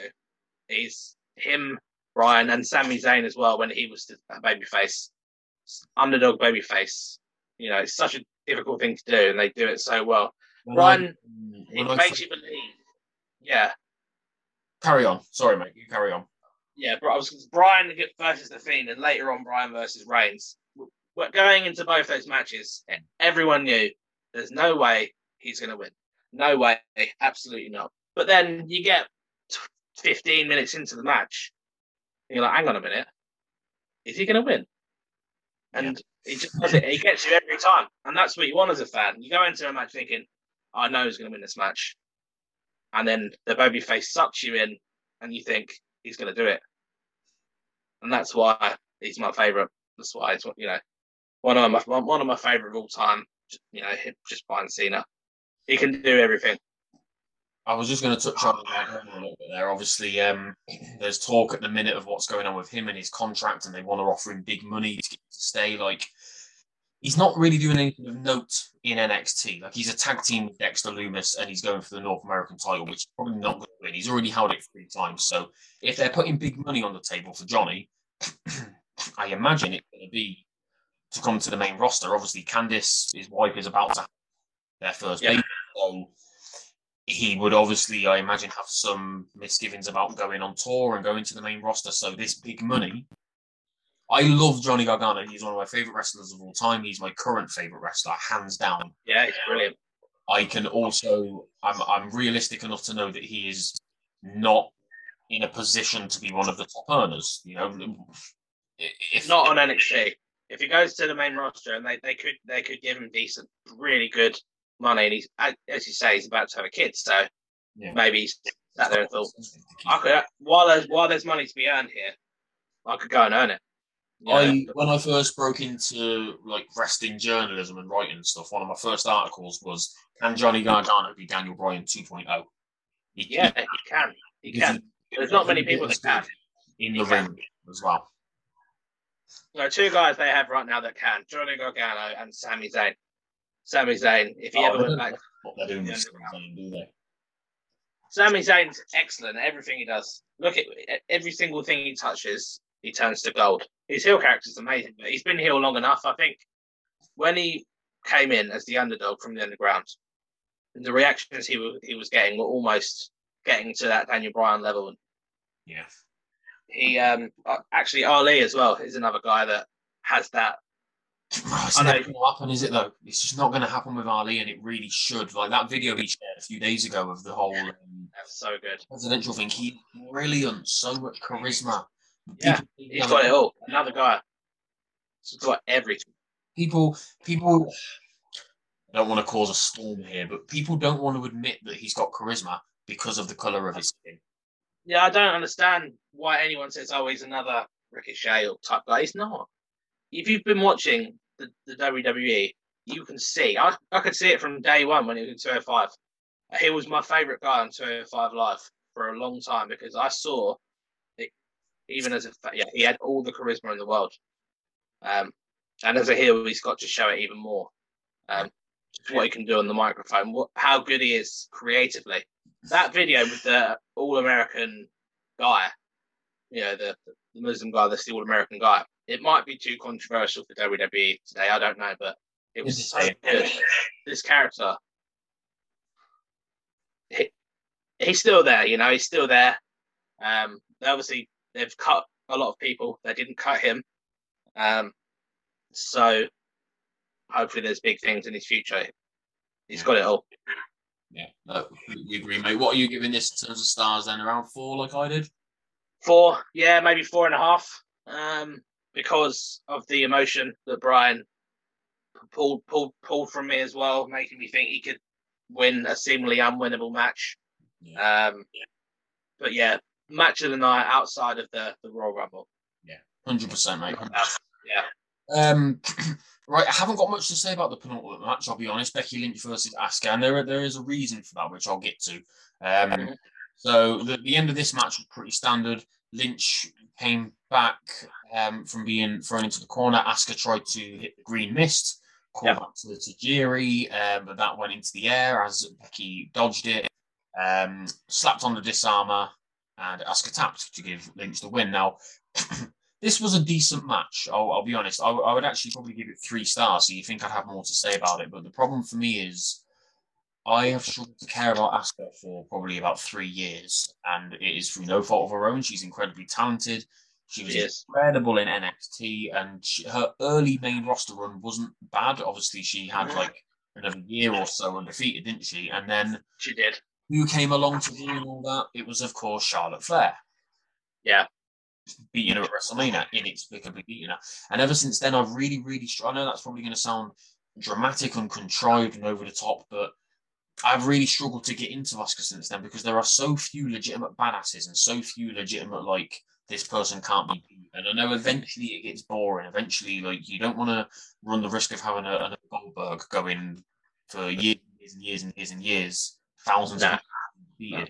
But it's so rare to see it in within women's wrestling, it would have meant so much more to, to keep that sort of aura around. Yeah. yeah. Um, especially when you consider it Japanese, and that's already hard for people to get into. But people love Asuka, and Japanese wrestlers so often fail to really make it in WWE, and they end up just being chucked into the lower mid card, like like your Tajiris and people like that, and KENTA, yeah. Like that. So yeah. they, they really dropped the ball on Asuka. Like I said, it was a pretty good match. Lynch avenged her loss from the previous year to Asuka at the Rumble. Um, I yeah, Becky. Yeah, the most obvious outcome on the whole card of this. Of oh yeah, um, which I think also hurt the match a little bit. Um, one thing I didn't really like was how I I love technical wrestling. I know you're a big fan of NXT yeah. or you're you're similar to that. You, I am. Yeah. So when when you're going to beat somebody with a submission, especially if you're a Becky Lynch whose main finisher is a submission or was at the time, um, work the arm. Yeah, work old school. Good, I like that. Psychology, like yeah. work the arm, work the leg, work whatever body part it is that you're going to be focusing on. Like uh, AJ Styles is really good at that for before he's doing a calf. Yeah. There, there was none of this. Um, another thing that for me, it was a bit of a surprise to not have Kairi Sane interfere because obviously she she was there with Asuka as tag team champions, it would have given her more of an advantage yeah. in the story to the match. Both women put in a lot of good work, don't get me wrong, but there just wasn't much drama to it. The crowd weren't particularly into it. They came alive to more towards the end of the match. Uh, yeah. Uh, it was a fun storyline. It was it was a good payoff. Lynch obviously went on to then I think I think this is part of it as well. It's because going back and watching it, I knew what was to come. That's the problem with going back and doing retro reviews. I think it can skew your enjoyment a little bit when you know what's going to come in like the following months and the following year. What yeah. what they did with Lynch um, giving up the title to Asuka, obviously that that that was understandable. She she went off to have a baby. That's fine. You don't you can't begrudge her of that. That's absolutely understandable. But she didn't she didn't need to beat Shayna at WrestleMania. Yeah, I think I read that Becky pushed for Shayna to win. Yeah, she did. But, yeah, but she, she should have won. If she was going to go away, she should have won. I don't even. I don't know if they knew at that point, but um, Vince doesn't know yeah, what to do with Shayna. He has no idea. No, I like this. This match was obviously very good. Becky and Asuka are both are both very good, very good wrestlers. Um, Asuka at the time was doing her Kabuki Warrior heel stuff with Kairi that a lot of people loved. I, I really enjoyed yeah, how entertaining they were being. Um, I, you talk about Bayley during this at this time, the pandemic era. Asuka, one of the MVPs as well, actually, with her with her dancing and her heel antics. Um, you're right what you say about Japanese wrestlers. They they can struggle to get over sometimes because they don't they're, they're not able to show a lot of personality. But Asuka has always been able to do that. Um, even though her English is not great, through her actions and through her antics, she's got a lot of charisma. Um, this match was interesting because Becky, as the champion, challenged Asuka. Um, going in. Asuka was the one woman she couldn't beat. She'd Yeah. lost her a couple of times before. She'd never ever beat her, and she said, "I'm the champion, but I need to beat you to make this feel this reign feel real." Um, so I like that. I like that going in. The match could have been a bit better than what it was, but because the story called for it. I think Asuka tapped a bit quick at the end, but um, Especially with, like I say, without that that like, Yeah. wearing down the arm throughout the match. yeah, Becky at that time she was. I think she's got it now. She needed another finisher, um, other than the submission. Yes. She's got it now with the manhandle slam, but I think a real top star needs uh, a non-submission finish as well. Yeah. because you don't want to just be tapping everyone out all the time because it does make it, so for the wrong person that Asuka, it, it makes them a little bit weaker. I don't really want to see Asuka tapping out. Um, she's a warrior, you know. But um, yeah, it's a good solid match. Um, certainly better than the other women's match on the card. Um, so it was a lot better than that match. Yeah, it's a Um, good point you make about Asuka there about her tapping out and being a warrior and stuff like that because, Yeah. um, especially when she's so submission based herself, Yes, she is. Yeah, that that that didn't that didn't help with this match either. Um, now what's is, is Asuka even back at the minute? Is she? I have to she's read. isn't she? I believe at the moment. She could be another one. I don't know. They've never really said what her injury is. So could she be another one that, that shows up at the Royal Rumble? She people love her, so she'll get a good pop. get this feeling that she has been injured and maybe she's already ready to come back and they just don't have anything for her or know what to do. I think you're right though. Yeah, the Rumble. Anybody, it doesn't matter if they haven't got anything for you. Yeah. Win the Rumble, get that pop, get that moment, remind people that you're back. That's that's as important as putting you straight into a program. Just remind Even if she was ready, I'd leave her leave her off TV at the moment until the Rumble. There is nothing for her at the moment. I can't see anything for at the moment. Yeah, I, I can't see her coming back into a title feud at the moment. Um, what show is she even on at the moment? Is it um I think it's Raw? Still. yeah I think I was can't see after Becky at the moment. Um, No. unless I know Bianca's going into a feud with um, Piper or Doudrop. Maybe if she sees that off, he'll ask her versus Bianca Belair. Yeah. Um, in, in a title feud, calling back to their NXT days when Belair couldn't beat Asuka. Yeah. Um, that could be very interesting, actually. What a match that Asuka would pull out Belair as well. Yeah, there's plenty you can do there. Yeah, I yeah, Asuka is still one of the best that they've got. Like it doesn't matter. Like, talent doesn't just go away. She, whenever she comes back, she will still be very good. I think another thing probably counts against her is her age as well. Bear with me. Uh, She's about, I think she's 40, same as Shayna, that sort of age. Yeah, and yeah, she is. Yeah, she's literally just turned forty in in September. Um, Yeah. so yeah. Um, I think maybe that's counted against her a little bit as well. Shayna, I, I adore Shayna. I love what she brings, but she's not. She doesn't have the look, does she? That Vince likes. We've we've said this a million. No, she doesn't have the look. No, she's Um, different though, which works for her. She's she's different. These women just are, are struggling. It's a shame. But anyway, anyway, let's move on. Um, let's move on to the main event, the the the big one, the one that we're all here to talk about. Uh, Yeah. One of my favorite matches of all time. Uh, Yeah.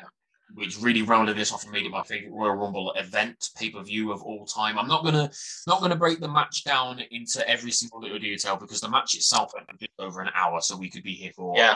absolutely ages. So I just want to go over like the main talking points.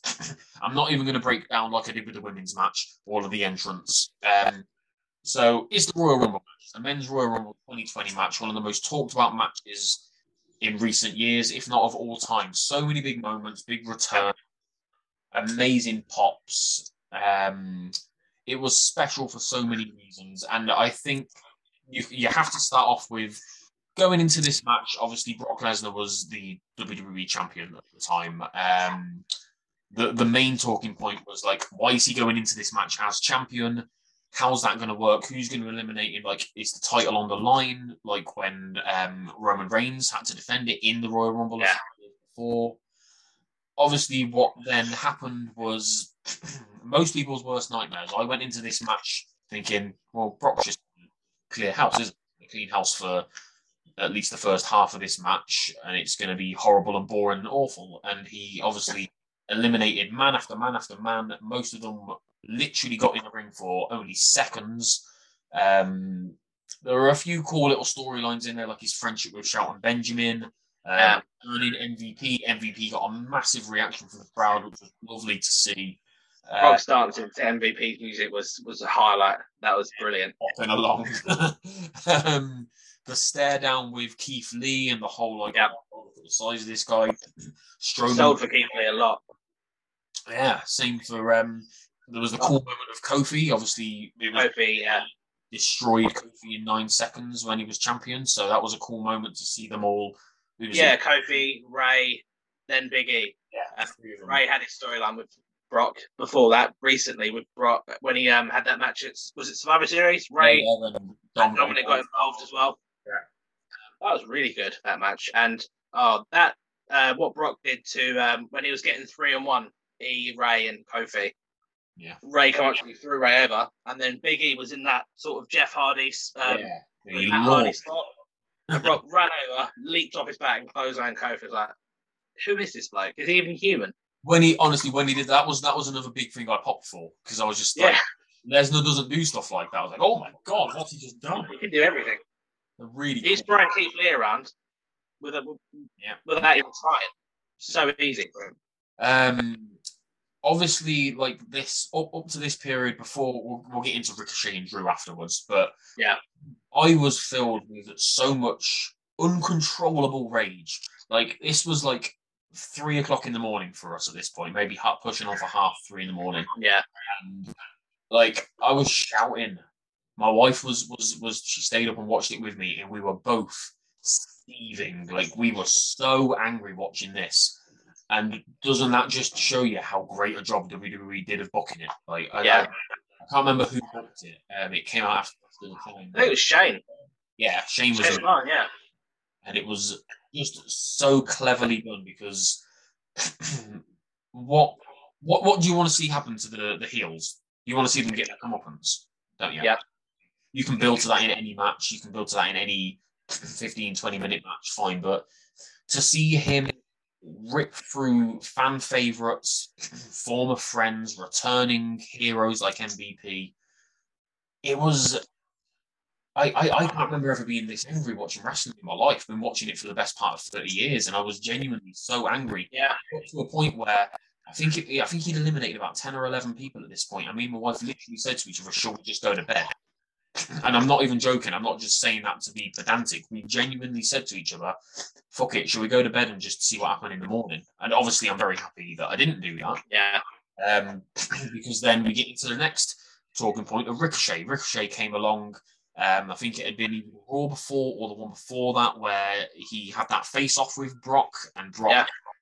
kicked him in the balls. He hit him with a low blow, um, which obviously led to Ricochet getting that um, little bit of revenge on him, kicked him in the balls in the Royal Rumble match. Drew McIntyre had just got into the ring, just made his way down the entrance ramp. One sweet, beautiful, greatest Claymore kick of all time yeah. And Brock flying over the top. The crowd absolutely euphoric. They exploded. And now I've, you know me, I've said this many times. I've done articles about it. I've done an episode about it that went out about a month or so ago, a couple of months ago, about Brock Lesnar being the most underrated WWE superstar of all time. And in yeah. this moment, for me, he proved it because Brock Lesnar by most people's accounts, is selfish. He doesn't care about the business. He doesn't care about putting people over. He's just there to make money. Just there for five, ten minutes, sitting there a couple of times a year. Blah blah blah blah blah. Tell me why he sat outside the ring for five minutes on the floor, shaken, with that look yep. Of fear in his eyes. Then he sold the shit out of moment, and it was thing, yeah, yeah, it was, and I don't think that's something that they would have said. Brock, do that I think Brock would have just done that off his own power because he he knows he he gets it. Brock Lesnar gets it. He get that's what people don't realize about Brock Lesnar. He's not just a beast that made a lot of money off of his look. Brock Lesnar is a veteran, and he understands the business. He understands how to put, make stars. Brock Lesnar, obviously, he's won a lot of matches, but the people that have beat him have gone on to become bigger stars. And this moment for Drew was a star making moment. He, he it was it's the moment he's a star now still, even though he hasn't been the, the main champion since well, well for a while now, almost a year. Um, he's still the biggest, arguably next to Big E, he's the biggest babyface star in, in the company. Yeah, uh, you know, because of this moment, because of what Brock did for him at this moment. Brock destroyed everyone, and then Drew put him out. Yeah. And like you said, people were so annoyed at that at Brock Lesnar during that first half of the Rumble. I've never seen such anger from the even me. I've, you know, I've I like Brock. I always like Brock. Same. For a little while, I was liking what he was doing, but as it went on, I was like, "Oh, come on now! Can he?" when, when he threw uh, Keith Lee and Strowman, I was like, "What?" Yeah, at that point, you were like, "Well, that's surely it then," because yeah, I couldn't believe it. But as soon as I saw Drew, I was like, "Here we go." Yeah, they were doing something. Yeah, they were doing something with him going in. I could, yeah, but yeah, if it's not Drew, it's going to be no one. You just that's it. This, they're, they're. Yeah. As much shit as you want about WWE and the things that they've done since, and releasing. I mean, some of the names that we've just said have already been released, like Keith Lee.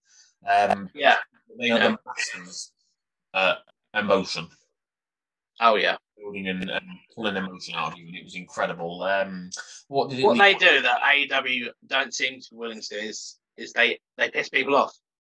Um, yeah, I know yeah. people say that's a lot of people take that as oh they don't give the fans what they want. You can't give the fans what they want every minute of, of the show all the time. No, if you do that, then you're never going to pull those moments out. The moments of euphoria where people are like, "Fuck you, Brock Lesnar," and when when Drew him over, we love you, Drew. Yeah, Drew, it was his part was huge after that, and and they they still are. He's a star now, and it's magic. He's yeah, absolute magic, mate. Um, and then it led to um, Ricochet getting a nice moment as well in Saudi yeah. Arabia against Brock. I know it was obviously a, a squash match, but I can't imagine he came into WWE thinking he was going to get a a prominent big money match against one of the greatest in uh, in a, an event that gets WWE 50 million just for putting it on. So pretty cool. He probably would have earned a decent amount of money for that match, Ricochet.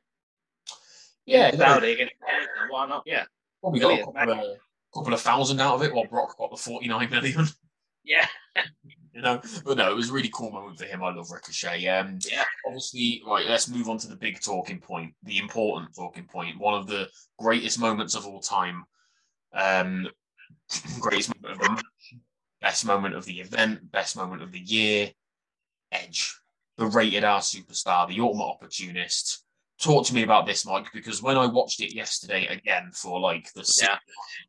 I still genuinely failed to put into words how not just amazing but special and like heartfelt this moment was. Like best pop I've maybe I wouldn't say ever heard there. I think there have been louder pops, but that's because of like the environment and the stadium and that. Yeah.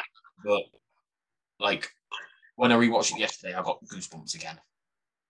There have been louder pops, but that was one of the most emotional yeah pops moments. You could just feel it in the arena how how emotional the whole crowd were for yeah. it. There were tears of joy from a lot of people. Um, you said earlier as well, um, watching this back, make, and then you, you, know what's to come already.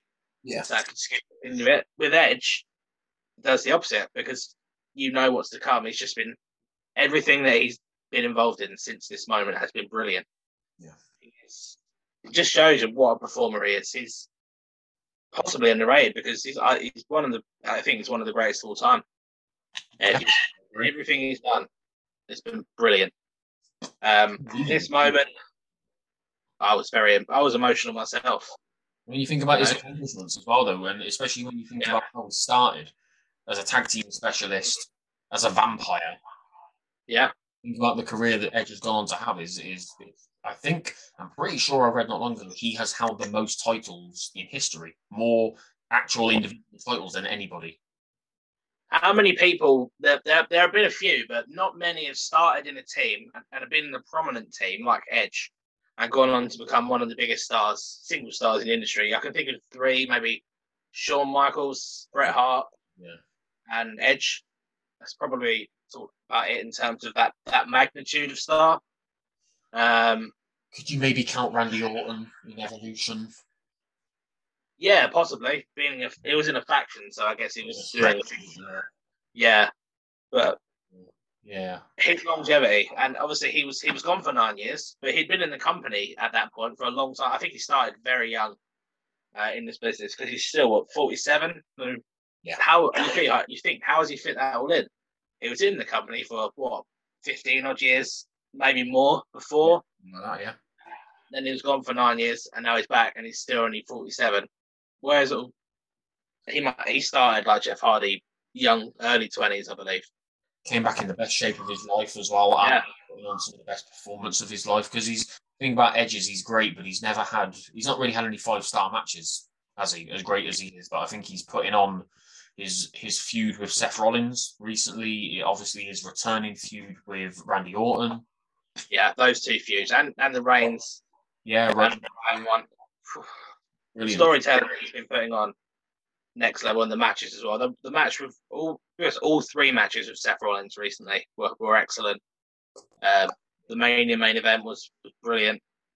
Um, stuff with Randy, you get again excellent. So whatever he does next, I don't know what's next for him. What's it? He's on Raw now, so I like the idea of Kevin Owens versus Edge. I think Yes, um, yeah, the new heel Kevin Owens versus Edge would be excellent.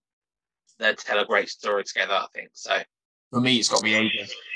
Build some sort of Edge versus AJ feud. yeah, AJ, um, Or they're both too old. the match would be amazing. I don't know. eh, Well, I think everything would be amazing. But AJ's good on the mic. He's not not the best, but he's good. He's But Edge, Edge can pull anything out of it. You know, Edge is so good. He, the story story bit, he'll carry that on his own almost. Um, Yeah. with anyone, he's so good. I think the other the other thing I want to come to on this match was um, towards the end of the match. So obviously Edge Edge came in at I think it was around like number 19, 20, 21, something like that. I can't remember. Yeah. Around that, that area. But he, he was still in the match for a little while. He didn't look like he'd lost a step. He, he put in a great performance. Um, but then, obviously, towards the end, as it starts to whittle down, and you had all the chaos of like Owens and Joe and Seth and AOP going on around the ring and all that. Yeah. nonsense, Um, you you came down to the last few competitors, and I think were, were the last three Edge, Roman, and Drew. It must Yeah. have, yeah, it must have been. Uh, Yeah, we had four: Randy, Edge, Roman, and Drew. That's where Randy and Edge kicked off that that rumble, where when Edge threw Randy over the top rope. That was, that was obviously that was obviously a really cool moment to see those four, and you're like obviously Yeah. right, so it's it, we're down to the last four now. These four men. Because we've got a lot of team up between um, Edge and Orton, the the old um, the old teammates, obviously, Rated RKO. Um, And every every year we talk about who needs to win, what it's going to do for people, who doesn't need to win. Looking in that ring, there was only one man who needed the win, and that was obviously Drew.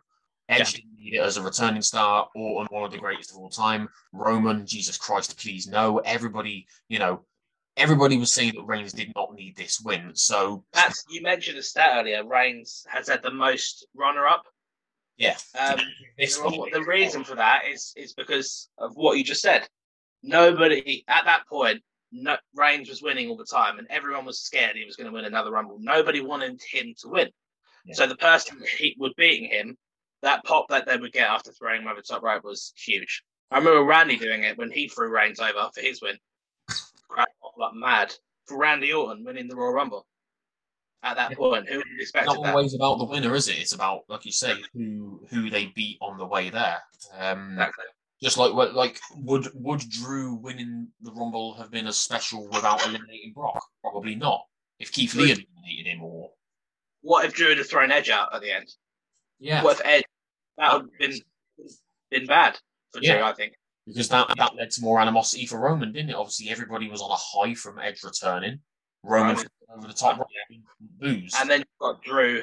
He's eliminated Brock Lesnar and Roman Reigns, and won the Royal Rumble in one night. And it looked like So- Roman was going to eliminate Drew as well, didn't it? Because he went to Yeah. over, and like my Yeah. heart just sank. I remember it; it just completely sank when that that nearly happened. Um, Exactly. Let's like we I could honestly, mate, I could do an entire show just about this one match because it was so special. But let, let's wrap this match up. Say like, look what it did for for Drew. As you've alluded to a few times, it made Drew a megastar, and you can own. Well, no, it didn't. It made him a superstar.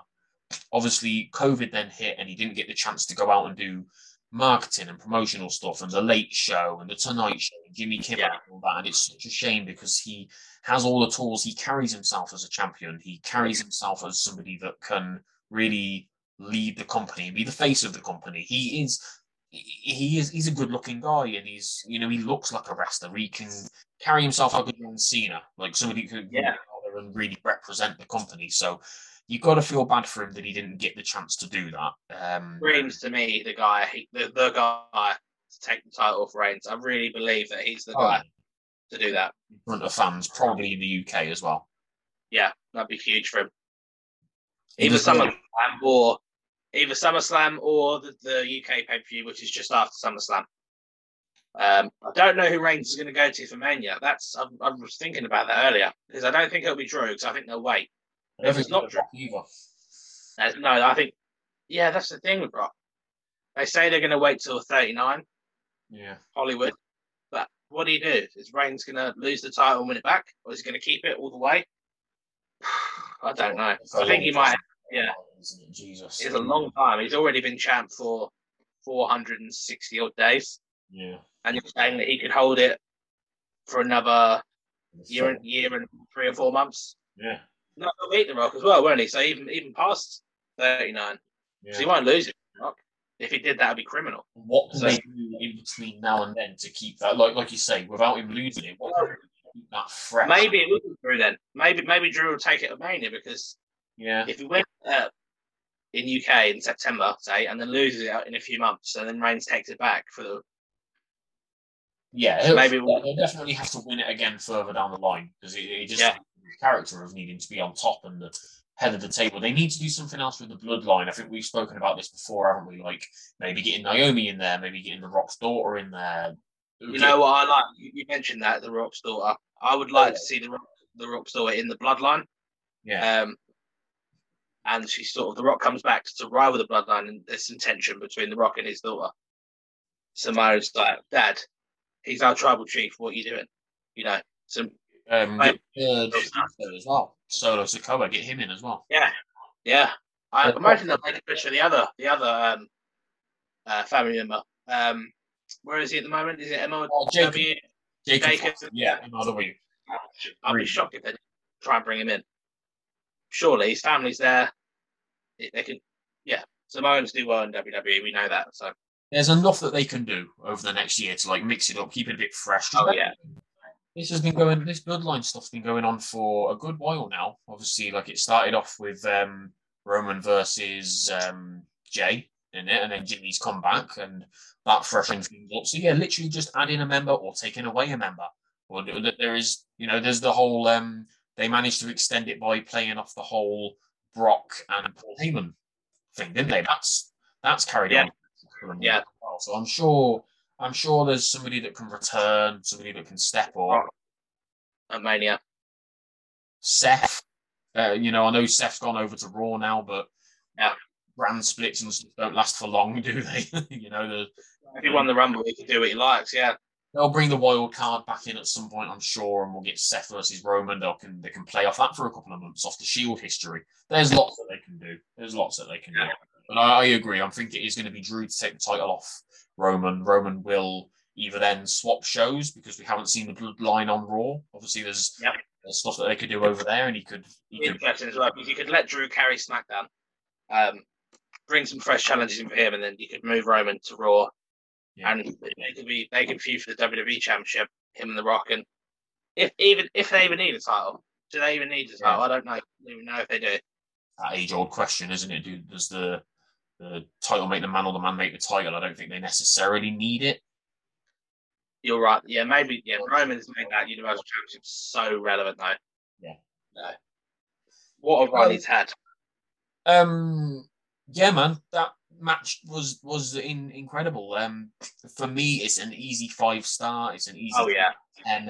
it elevated the entire pay per view for me. Before that match, I would have probably gone with like a seven, but I'm going to give Royal Rumble 2020 a, a, a healthy nine out of 10. Not quite perfect pay per view. I think the only things dragging it down were were the, the women's matches, which I wasn't too invested in. That's just a personal thing. They were good matches, don't get me wrong. Um, the women's rumble was good. Bryan versus the Fiend was fantastic. Uh, so yeah, almost almost a perfect pay per view for me. Mm-hmm. Yeah, I agree. Absolutely brilliant. Just will we ever get a match, a Royal Rumble match that perfect, that perfectly booked? No. I, I like the one recently. That is the pandemic. Edge going coast to coast was was a really great story as well.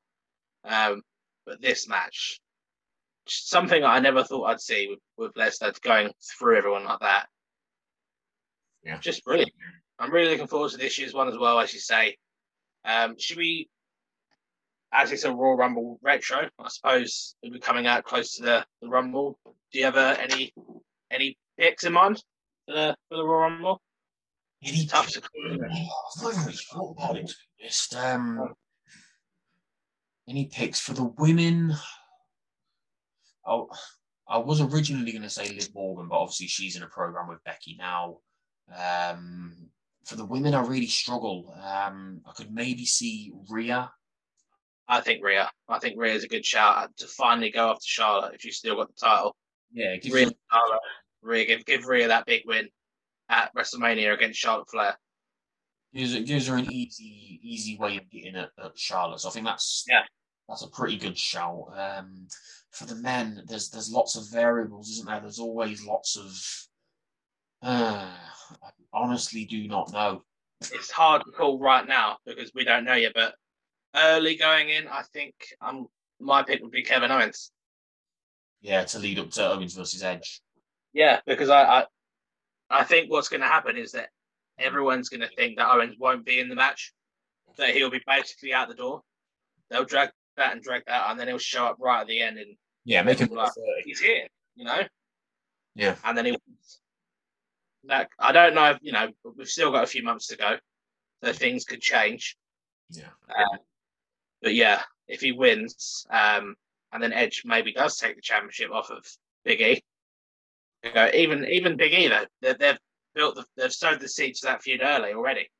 Yeah. Um, but you get Rollins versus E first, so they'll have to put that on the back burner for a little bit. So yeah, yeah. Could Owens and E. Rollins? Yeah. Yeah, because Rollins is the number one contender. Yeah. So, so that Owens will be on the back burner for a bit. Yeah, man.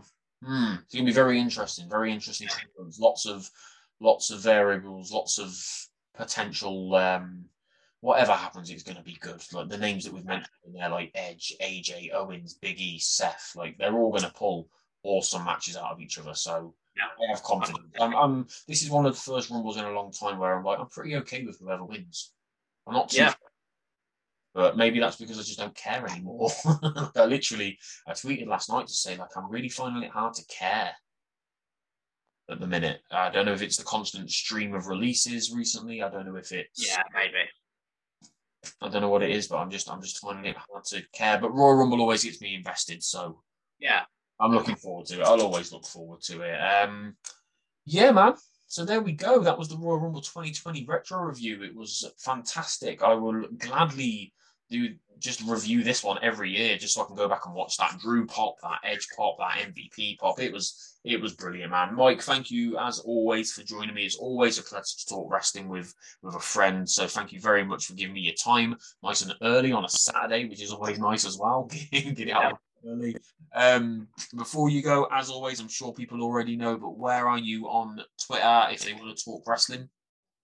Yeah, find me at Nannyboy20 come give me a follow if you want to talk about wrestling, and I'm always always open to it. Yeah, and you'll find me more I can say. And you know, I'm the guy that this podcast can't get rid of. I'm in the corner at Chris's house somewhere. So on the opposite side of the room, just pretending yeah. at home. Um, no, Mike, thank you as always, mate. It's a pleasure. Um, guys, thank you for watching this. Thank you for listening. Um, everything will be in the about section for all the different social media platforms and all that kind of stuff, and Patreon if you would be so kind. Um, I've really enjoyed this. I'm sure Mike has enjoyed this. I look forward to doing this again for future pay per views and future retro reviews and stuff like that. Please hit subscribe. Please hit follow if you enjoyed this, and I'll hope to catch you again next time on It's My Wrestling Podcast.